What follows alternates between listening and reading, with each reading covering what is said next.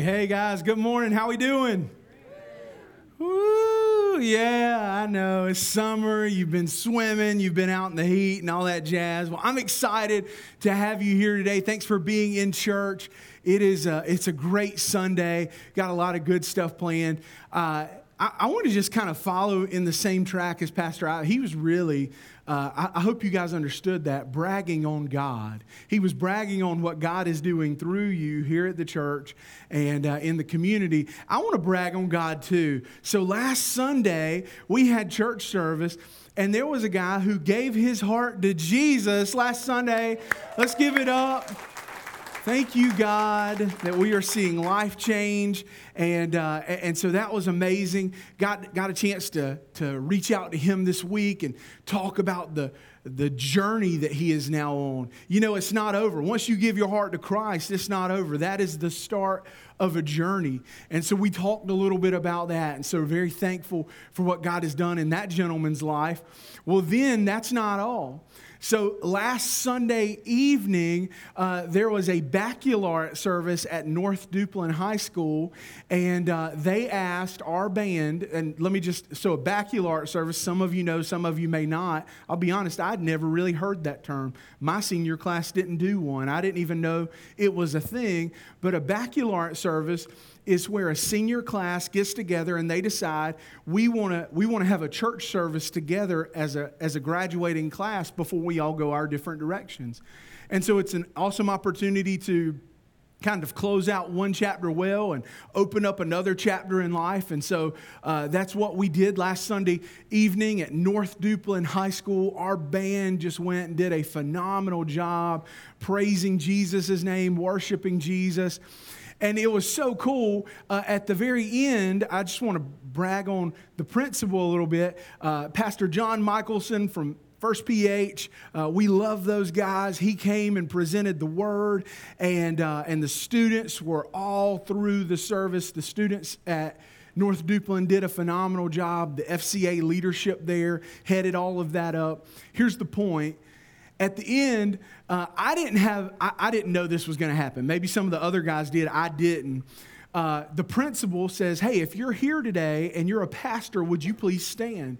And so I stood. And then there was pressure because he said, "Now would you come down front?" And I was like, oh man, why did I self-identify? You know, and so then I go down front and I have no idea what's about to happen next. That is a little bit of an unnerving feeling. And so we go down there, and he did an outstanding job, this principal did. Here's what he said. There was a sweet lady playing keyboard, and he said, "You've heard the word. You've heard the word presented through song. You've heard what these students have to say, and you've heard the word of God presented through the sermon. If you want to give your heart to Jesus, come forward at this time." And he sat the mic down, and he went and stood in line with us. And I'll be honest, as a pastor, I'm like, oh, you got to do a little more than that. You need to, talk to him about what's going to happen. And no, he didn't either. There was a gentleman there that evening. He walked down. It was amazing. I was looking in that direction anyway. He gets down out of the top row of the bleachers. And if you've ever been in a gymnasium, any gymnasium, and there's not a ball game or something going on, you hear every creak and crack and so he walks down. Just the courage it took. I was so impressed with this gentleman, the courage it took to walk down, and he comes from all the way in the top row, comes down front, prays with the pastors, gives his heart to the Lord right there in a public school. Let's give it up one more time. That's phenomenal, guys. And the reason that's phenomenal is because for so long, we have been praying, you guys have been praying, that revival would break out in this community. Mount Olive, Dudley, Calypso, Faison, Seven Springs, Marmac, all around here, and that we would get to be part of it. And so I'm happy to report that last Sunday in two different services, two different groups of people heard the word presented, and two gentlemen now are going to have a home in heaven for all of eternity because the word of God was preached in this community and the Holy Spirit's moving. And guys, I'm just telling you, let's not take that for granted. Let's celebrate that when we see that. Let's get excited about what God is doing in our midst. And it all started because a group of high school seniors said, hey, let's have a church service. And so that's incredible. So anyway, really glad for what God's doing. I'm bragging on God not only for what he did last week, but I also want to brag on God for what he's going to do today. When you walked in, you may have noticed there is a large baptismal tank in the foyer. And so right after service, or as a continuation of service, we're going to have water baptisms. And it is the largest baptism class. It's the largest single class of people we've ever had in the history of the Bridge Mount Olive. So that means people are getting saved, and we're just excited. All right. So y'all know I've got 30 extra minutes today because all this stuff. No, I'm just kidding. So let me go on into the sermon. Kicked off a brand new sermon series last week called Blessed. I am blessed. And there's a few foundational truths that you need to understand as we go in this sermon. And I'll just kind of recap this very quickly from last week in case you weren't here. I am blessed. Me being blessed is not necessarily related to my circumstances. Sometimes everything around me can be going right and I'm not blessed. And sometimes everything around me can be going wrong and I know that I'm blessed. And so we looked in Ecclesiastes chapter 2 and we saw Solomon's life. And I want to encourage, if you weren't here last week, that is worth going and reading this afternoon. Solomon says in Ecclesiastes chapter 2, I denied myself no pleasure. He was going after it. He wanted to have a good time. He was accumulating stuff. It says right there in the first few verses of that chapter, he said, I had large homes. I had large flourishing vineyards. I had more gold and silver than any of the kings who had come before me. Solomon had it all. He set out to achieve all of this, to have all of these things. He set out to have the blessed life, and he gets all of this stuff. And then he looks around one day, and there's this pivotal verse, I think it's verse 11, where he says, and I looked around one day, and it was all meaningless. Everything that I had, everything that I had worked so hard to achieve, that I had strived for and given up time for and invested in, all of it. I looked around and I couldn't find meaning anywhere. I love what he says. He said it was like chasing the wind. It was just so meaningless. Why? Because having the right circumstances doesn't necessarily mean I am blessed. And for many of us, just put that in your own context. For a lot of us, we package it up really nice, and we call it the American dream. Well, you know, I'm working hard. I'm trying to get to the next level in the company. I'm trying to get more money. I can't, you know, help the poor because I got to save this money, and I got to invest it now. And we use all of these different things as reasons why we need more and more and more and more. But having the right circumstances doesn't necessarily mean we're blessed. And the other foundational truth for this whole series is sometimes we're more blessed by what God withheld from us. By the times where God said, hey, I want to give this, but you need to wait a little bit. You're not quite ready in this season for this thing. And we can look back at many areas in our life. We can look back with hindsight and see, oh, okay, that's what God was up to. And thank God. At the time, I thought it was the best thing for me to have this. But now, with hindsight, and even sometimes with hindsight, you still don't understand why you had to wait. You still don't understand why God didn't answer that prayer. And it still seems like it would have been a good thing. And yet, I'm here to tell you, and we all know in some way, shape, or form, that sometimes the best blessing we can have is something God doesn't do for us. I want to show you this, the sermon graphic. I just love this. So there's the sermon series title, I Am Blessed. And then you see this guy, and his situation looks like anything but, right? His car's smoking, probably a Ford. I'm just kidding. Just lost half the room right there. Forgive me. Lord, help me. Car's smoking, broke down. He's pushing it, and then he's getting lit up. And I just think that's the, you know, the added touch. That's the icing on the cake there. And yet, there's that bold proclamation in the top left, in spite of my circumstances. Sometimes because of my circumstances, but sometimes in spite of my circumstances. Are you hearing me? Sometimes in spite of the way things are going, I am blessed. How can that be? How can things be going bad in our life? How can we be facing storms and controversy and adversity in our life, and yet things work out, and yet things we know we are blessed? How can that be? I want to show it to you in Scripture. We're reading in Matthew chapter 5, so if you want to go ahead and open your Bibles there, that's where we're going to be at for this whole series. We're taking an expository look at the Beatitudes. So Matthew chapter 5 through 7 is the Sermon on the Mount. The very first part of that, Jesus kicks it off. The first few verses of chapter 5 are the Beatitudes. And in that, Jesus gives 8 statements. And in these 8 statements, he is telling us how we can be blessed. How we can be blessed. And I don't know about you, but if Jesus is going to teach me how to be blessed, I want to kind of sit on the edge of my seat. I want to lean in. I want to hear that because I want to be blessed. And I believe that Jesus understands what he's talking about, and he's the best teacher that ever lived. And so we're looking at what did he say. Verse 3, this is what we covered last week. Blessed are the poor in spirit, for theirs is the kingdom of God. Blessed are the poor in spirit. And I won't re-preach the sermon, but let me just kind of hit the central train of thought there. We are blessed, you and I are blessed, when we have this moment of self-evaluation where we look at our lives and look at ourselves and we say, I'm a sinner.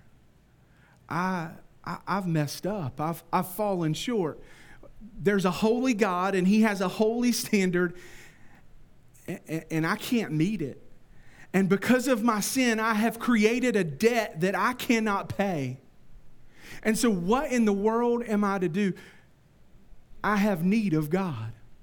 I have need of Jesus to be my bridge to get me to a holy God. And so we're blessed when we see our need for Jesus. Blessed are the poor in spirit, for theirs is the kingdom of God. Now today we're looking at the next verse. It's verse 4. Blessed are those who mourn, for they will be comforted. Blessed are those who mourn, for they will be comforted. I could keep going. I could read you the other 6. I won't today. You can go home and read those on your own. I did that last Sunday. I'm not going to do that every week in the series. But it's funny, as you read these 8 statements, as you look at every one of the Beatitudes, whatever Jesus says, it's the opposite of what you would think. Blessed are the poor in spirit. Well, I'd rather be rich in spirit. But again, every single one of them is really the opposite of what you would think. The funny thing about this one is, verse 4, this one is the most opposite. You follow what I'm saying? So as you would look at all 8, you would think, well, I would say that a little bit differently. But this is the one that you're like, nah, what is Jesus talking? This one is the most opposite. Blessed are those who mourn. It's like saying, happy are the sad.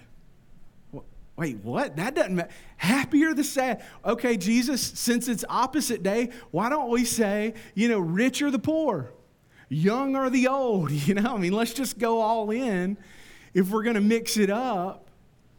And yet, this makes much more sense when we see it in context. Let me define a few terms for you. Mourn. I think you guys know what that means.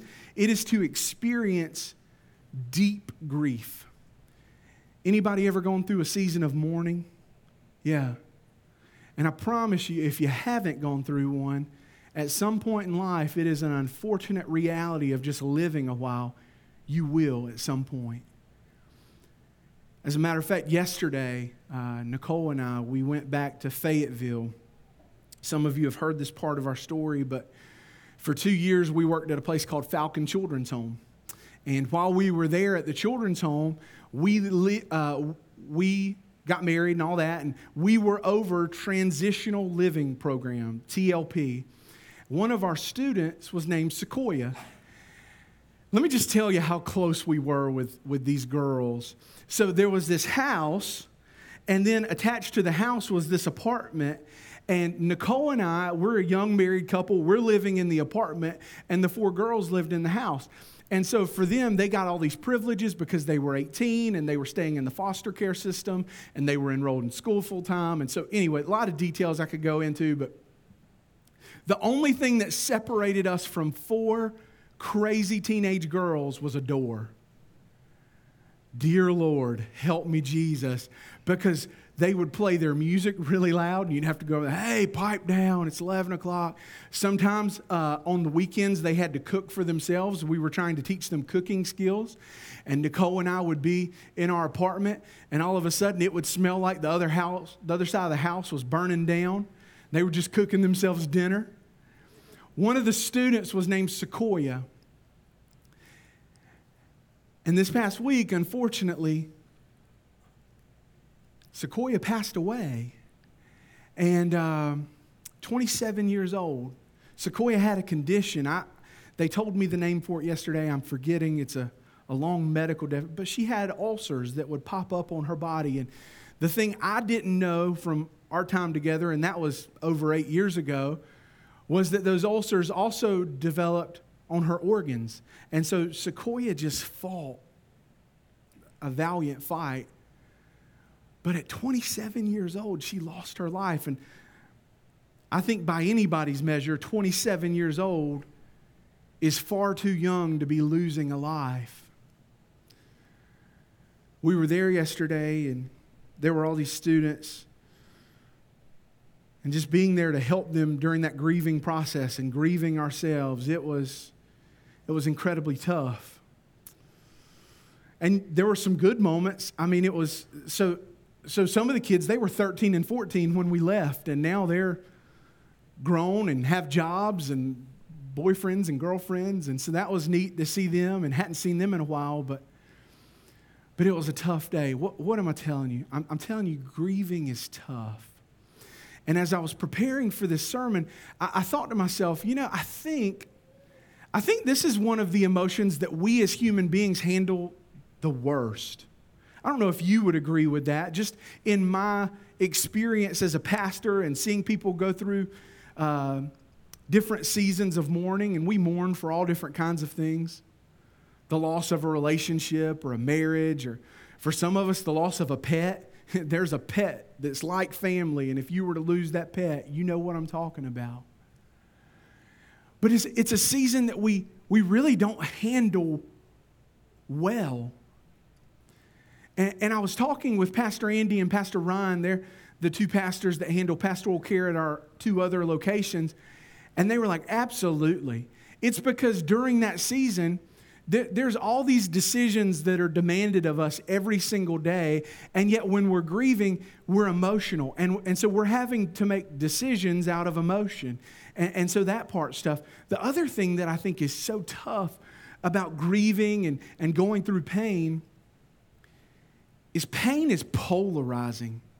It's like ends on a magnet. And so for some people, our reaction to pain is it pulls us closer to Jesus. Oh man, we want to be in church all the time. We're constantly reading our Bible. It enhances our relationship with Jesus. But for others, I have seen those who have gone through seasons of pain, and it's been like the opposite end of a magnet. You remember in high school science class, you would take those magnets and one would push and they weren't even touching, that they were just repulsed by each other. For some, pain is like that, and their reaction to it just seems to really push them further and further and further away from God and the truth and the Bible. And so pain is just incredibly polarizing. But in this particular instance, in Matthew chapter 5, Jesus had a train of thought. And so in verse 3, he says, "Blessed are the poor in spirit."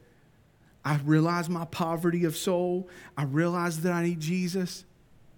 And now the next beatitude fits right into that. I'm blessed if I mourn over my sin. When I see the sin that has just been revealed to me, when I know, man, I can't get to God by myself. I can't do enough good works. I can't be good enough. I can't serve enough. I can't give enough money to earn my way to heaven. Blessed are those who mourn. And the thing that Jesus is trying to teach there is blessed are those who mourn over their sin. And so the question I want to present to all of us today is, does our sin break our heart? Does our sin break our heart? Ladies and gentlemen, I pray that is something you would write down, take a picture of, think about that, wrestle with that this week.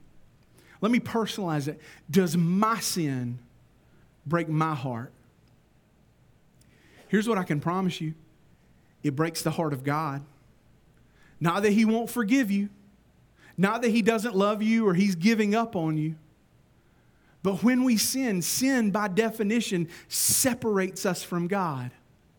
And so God doesn't want there to be a separation. God wants you to be close to Him. God wants us to walk in intimacy with Him. And so when we sin, when we separate ourselves, that breaks God's heart. And the question for us to answer and to wrestle with is, does my sin break my heart? Am I grieved over my sin? Can I be honest with you? I didn't see any yeses or nah. I'm going to. My sin, for a lot of us, the reason why we're not grieving our sin is because we're too busy celebrating it. We're too busy celebrating it. Now, I know pastors have stood behind pulpits and podiums just like this one this morning, and they've told you sin is vile and heinous and wicked, and it is all those things. But let me tell you something else about sin. It's fun for a little while. Anybody agree? It's fun. It's pleasurable at first. There is a portion of time where when you are sinning, oh man, it's nice. It's fun. You're enjoying it. But what does Scripture say? For the wages of sin is death. Sin is pleasurable while you're racking up the charges, but one day that bill is going to come due. And depending on your season and depending on your sin depends on when that bill is going to come due.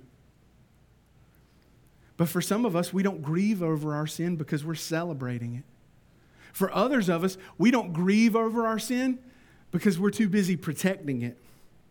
Pastor Andrew, you can talk about pride and you can talk about lust, but don't you talk about gossip.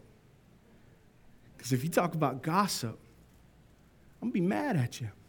Pastor Andrew, don't you talk about sexual immorality. You can talk about gluttony. You can talk about all that. Don't you talk about sexual immorality. It's my sin. It's my thing. We all have that pet thing. Here's the other thing.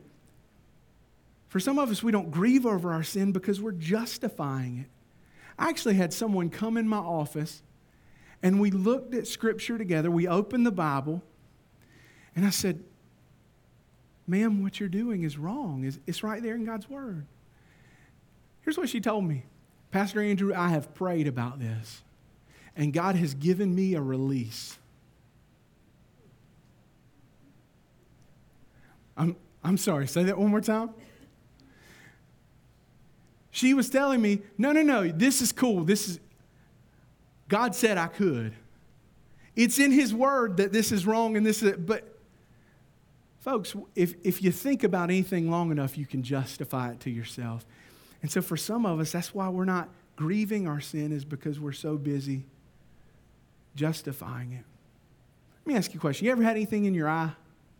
You ever get an eyelash or something in your eye? Oh, man, that is painful. Good gracious, that hurts. Several years ago when I was a kid, I was at Tweetsie Railroad, and grandparents had taken me. And one of the things that they say now, I know this because I went last fall and took my kids, and my sons are at an age where they really enjoyed it. But one of the things they say now is, hey, be careful, guard your eyes, because one of the embers from the locomotive could come back and get in your kid's eye. You want to know why they have to have that warning? Because when I was a kid, I'm sure it will happen to a lot of kids, I don't know what the odds are, 1 in a million, whatever it was, I was the 1 in a million. And so we're on that train, something lands in my eye, and my grandparents are back there, and they are trying to dig it out, and for whatever reason, they can't get it. Finally, we have to go to the medic station, and they wash out my eye. Folks, I'm telling you, if you've ever had anything in your eye, you know your whole world stops until you can get that thing out of your eye. I don't care if you're a grown man. It'll bring a grown man to his knees, because there is a sensitivity in our eye where we just cannot stand to keep going with that thing there. My prayer is that our sin would be like something in our eye. That we would have that mentality where we would say, God, would you make me sensitive to my sin?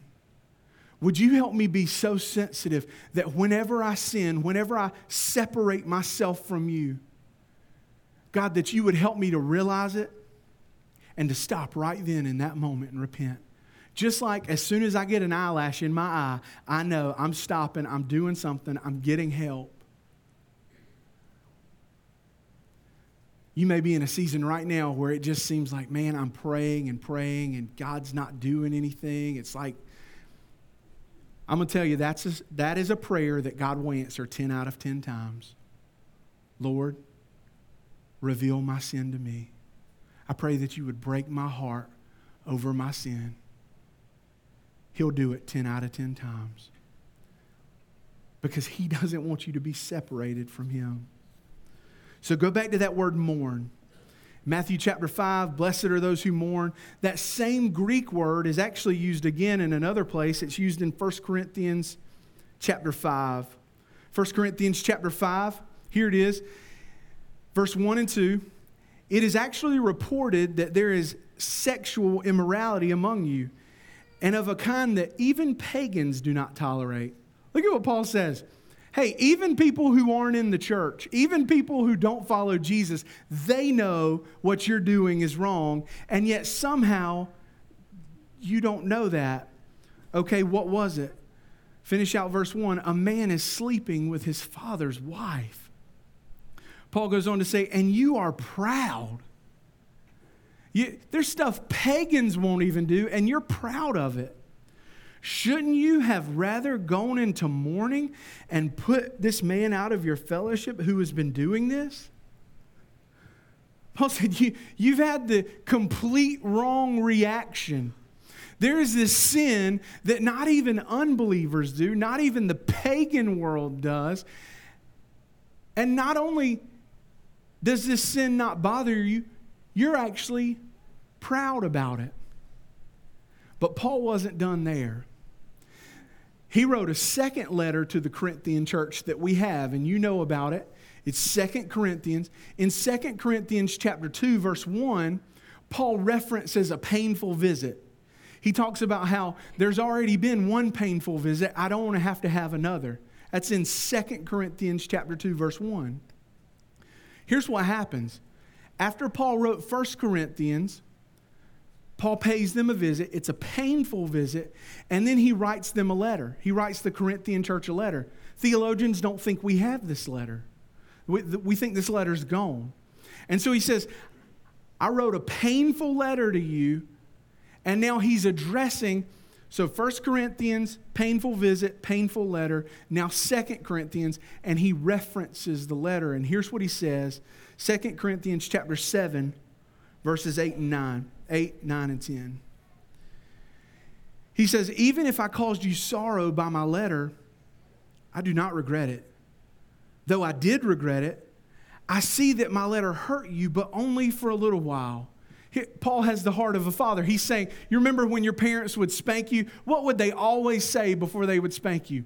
This is going to hurt me. Your parents lied to you too. And the thought I always had when my parents would say that is, I will gladly trade places, right? I'll take one for the team. I'll whip you and I'll be hurt more, you know? Paul's got the heart of a father. He says, even if I caused you sorrow by my letter, I don't regret it, though I did regret it. It broke my heart having to write it to you. But I see that my letter hurt you, but only for a little while. Look at verse 9. Yet now I am happy, not because you were made sorry, but because your sorrow led you to repentance. For you became sorrowful as God intended, and so you were not harmed in any way. So this letter brought about some change. So now I'm glad. At first it hurt me, but now I'm glad. And look at verse 10. Godly sorrow brings repentance that leads to salvation and leaves no regret. At some point, sin always leaves regret. Godly sorrow leads to salvation and leaves no regret. And he goes on to say there's a different kind. So there's godly sorrow and then there's worldly sorrow. Worldly sorrow brings death. So Paul is saying there is a difference in the way you grieve. There is two different kinds of sorrow. There's worldly sorrow. You just feel bad for a little while. It takes a little while. You got to get over it. You got to get past the emotions of the moment. It's tough. But then there's a different kind of sorrow. There's a sorrow that is productive. That's godly sorrow. I want to show you guys a little chart we got here. Sorrow produces mourning. That godly sorrow leads to grief. Mourning produces repentance. That word repent, that word in the original language just means to change direction. So you change direction mentally, and then repentance produces change, because now that I've turned around, when I begin to move again, my actions follow the directions of my thoughts. All of this is only possible through the help of the Holy Spirit. So he says, this godly sorrow produces mourning. There's grief. There's this emotion that's associated with it. I see my sin and I say, I don't like this. It grieves me. It makes me sad. I hate my sin. Then that emotion produces repentance. It produces change. And that repentance produces a change. We act different. We are different. We become more godly as we change to make ourselves more like Jesus. So look at verse 4 one more time. Put that up there if you can, guys. Blessed are those who mourn, for they will be comforted. The reason why we're blessed when we mourn is because when we mourn over our sin, it invites the Holy Spirit, who is the comforter, into our lives to comfort us. That's the key. That's what it's all about.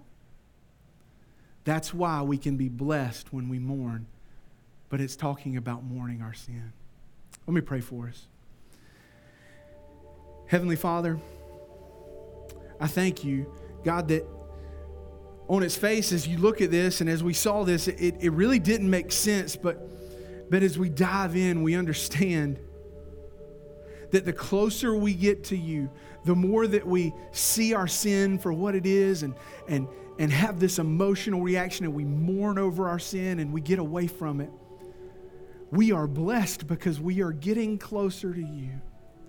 Father, thank you for loving us, for forgiving us, and for offering us a way back to you, even when we don't deserve it.